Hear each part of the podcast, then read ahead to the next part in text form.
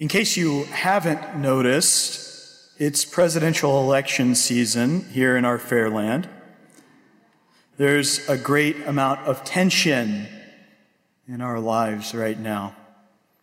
The unrest is palpable in many parts of society.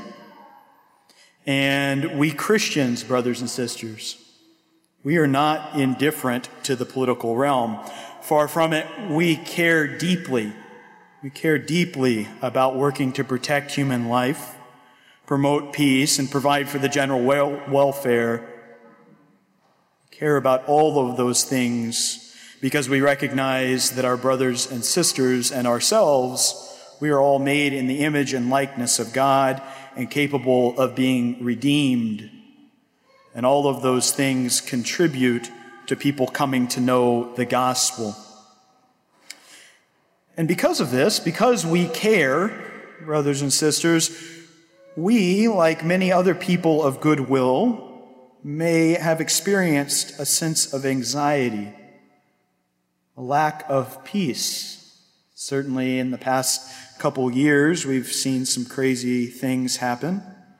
And in the past few weeks, it seems to have reached a fevered pitch in our nation. Now, simply put, let's be very blunt here. Caring about others is not optional for us as disciples of Christ. You and I are meant to be leaven in the world. As lay people in particular, you exercise your kingly role. You were anointed a priest, a prophet, and a king at your baptism, remember. And you exercise that role through care and service to your brothers and sisters, as do I.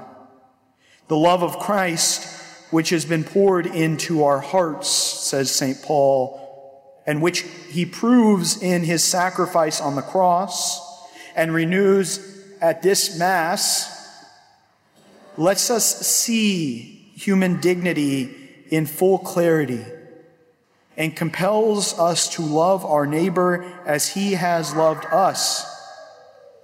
Christ the teacher shows us what is true and good. That is, what is in accord with our human nature as free, intelligent beings created in God's image and likeness, endowed by our Creator with dignity as well as rights and duties.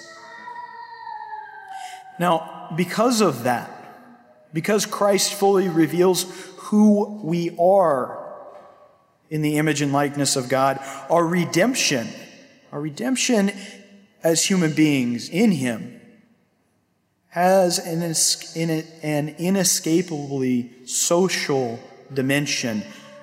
We can't accept Christ's love in our own lives while despising or being indifferent to our fellow human beings. In Christ, we are members of one another, says St. Paul. And there's an inseparable bond between our acceptance of the message of salvation and genuine fraternal love, love for our brothers and sisters. Thus, participating in the political process is a duty of Christians. It's an obligation, a sacred obligation.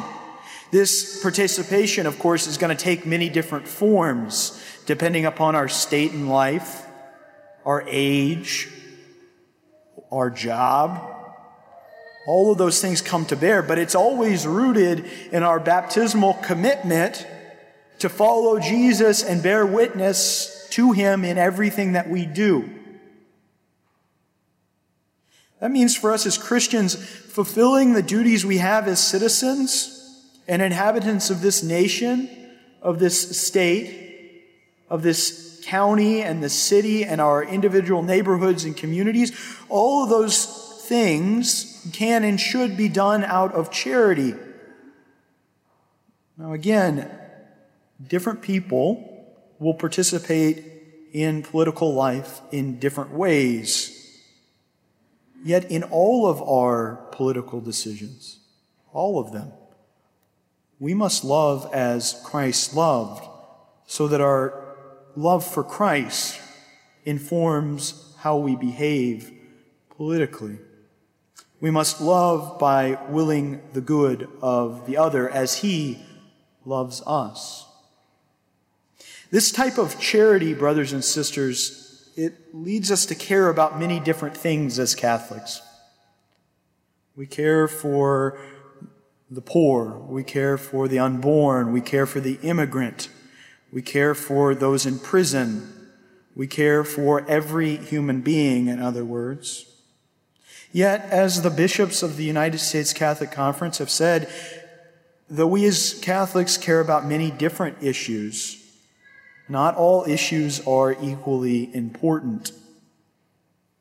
As Catholics who believe that every human being is made in the image and likeness of God, created by God immediately, personally, known by Him and loved by Him, it is not optional for you and I to oppose laws and policies which permit, promote, or support abortion, euthanasia, or any other type of mercy killing nor can we support policies which foster racism,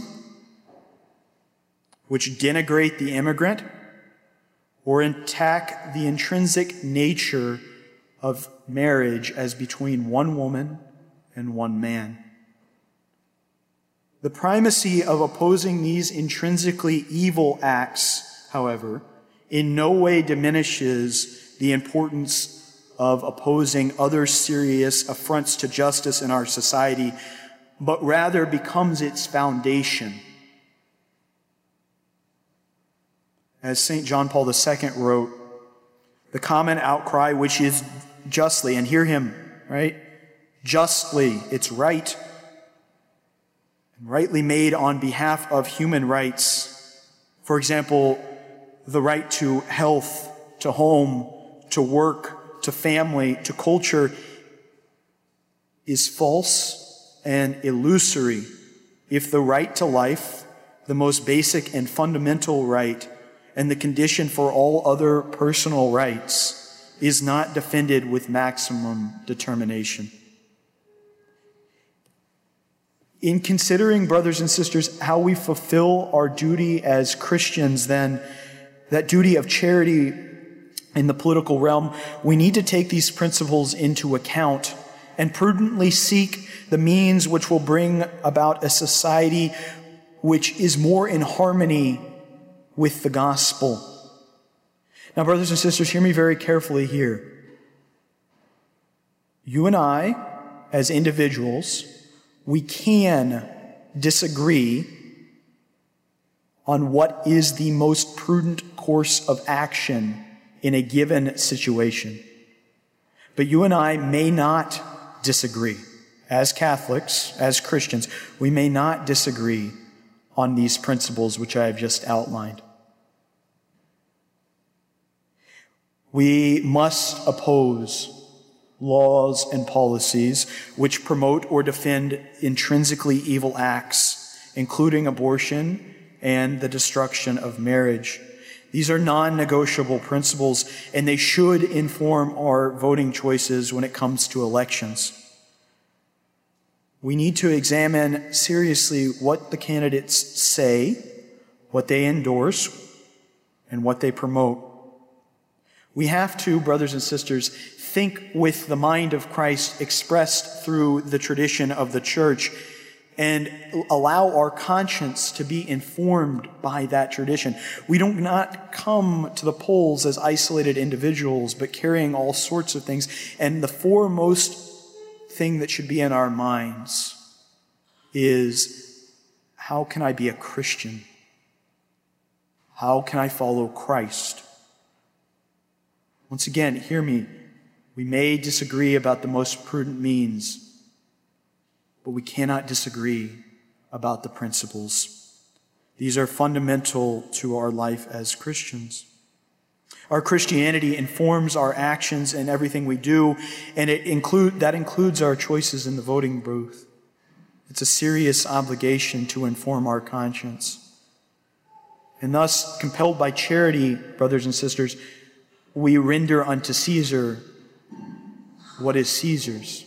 We render unto our fellow men and women in this country what is justly theirs from us. For no man or woman is an island. We have received much from the Lord and from this country, and we owe much injustice to them. All of that being said, brothers and sisters, I want to touch on one other thing. This is very important. There is a danger, and I think we fall into this often. There's a danger in being too consumed with the political realm, with the things of the world. See, Christ tells us in the gospel today, he tells us to give what is Caesar's to Caesar. And then he says something even more important give what is God's to God. Those things which are God's, give them to God. And the danger here, and the reason that many of us are so anxious all the time, is that we forget that no matter what the results of the election, of a particular election, God still reigns. God is still sovereign. Caesar has a place in the providence of God, to be sure. And our political actions, they do matter, as I've just touched on. But whatever happens, we know that God loves us. First and foremost, you are a beloved child of God, and nothing can take that away. If you consider what happened, those words in the first reading, go and pick up, go and pick up your Bibles and read the surrounding passages for that first reading.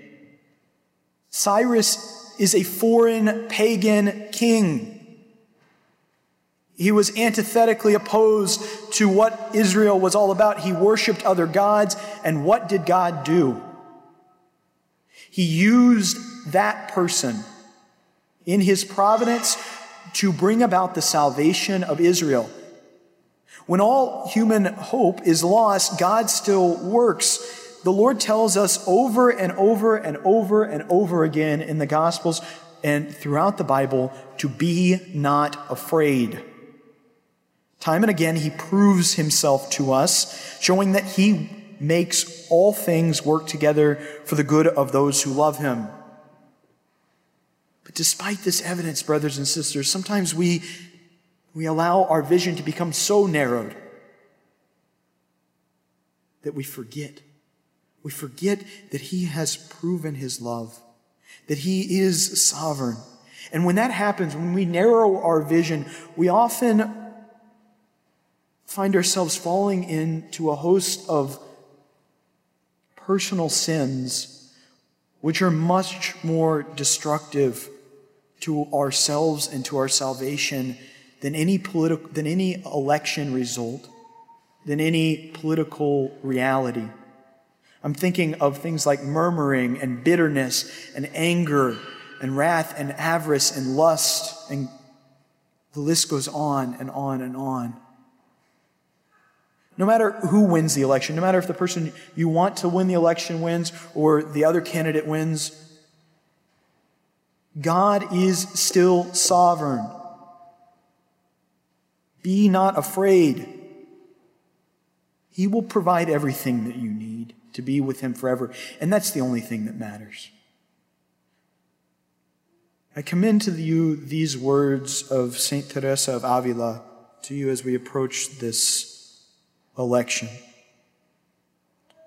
She wrote it in Spanish Nada te turbe, nada te espante.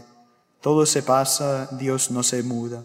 La paciencia todo lo alcanza. Quien a Dios tiene, nada le falta. Solo Dios basta. Which means, let nothing disturb you. Let nothing frighten you. Everything passes but God does not move. With patience, everything we can reach. Those who God has lack nothing. Only God is enough. Christ tells you to give what is Caesar, what is Caesar? Give to Caesar what is Caesar's, and to God what is God's. Caesar has no right over your peace. He has no right over the joy which is yours for the taking in Christ Jesus our Lord. He might determine the circumstances of our lives, but he can never determine how we react and respond to such circumstances. People have become saints in good times and in bad times. God is enough. God is sovereign. We render that which is His to Him. That is, we give Him everything, including our actions in the voting booth and in politics. Be an outstanding citizen, brothers and sisters. But recognize that you are God's beloved first. And do not sacrifice the joy and peace which is yours in Christ Jesus on the altar of politics.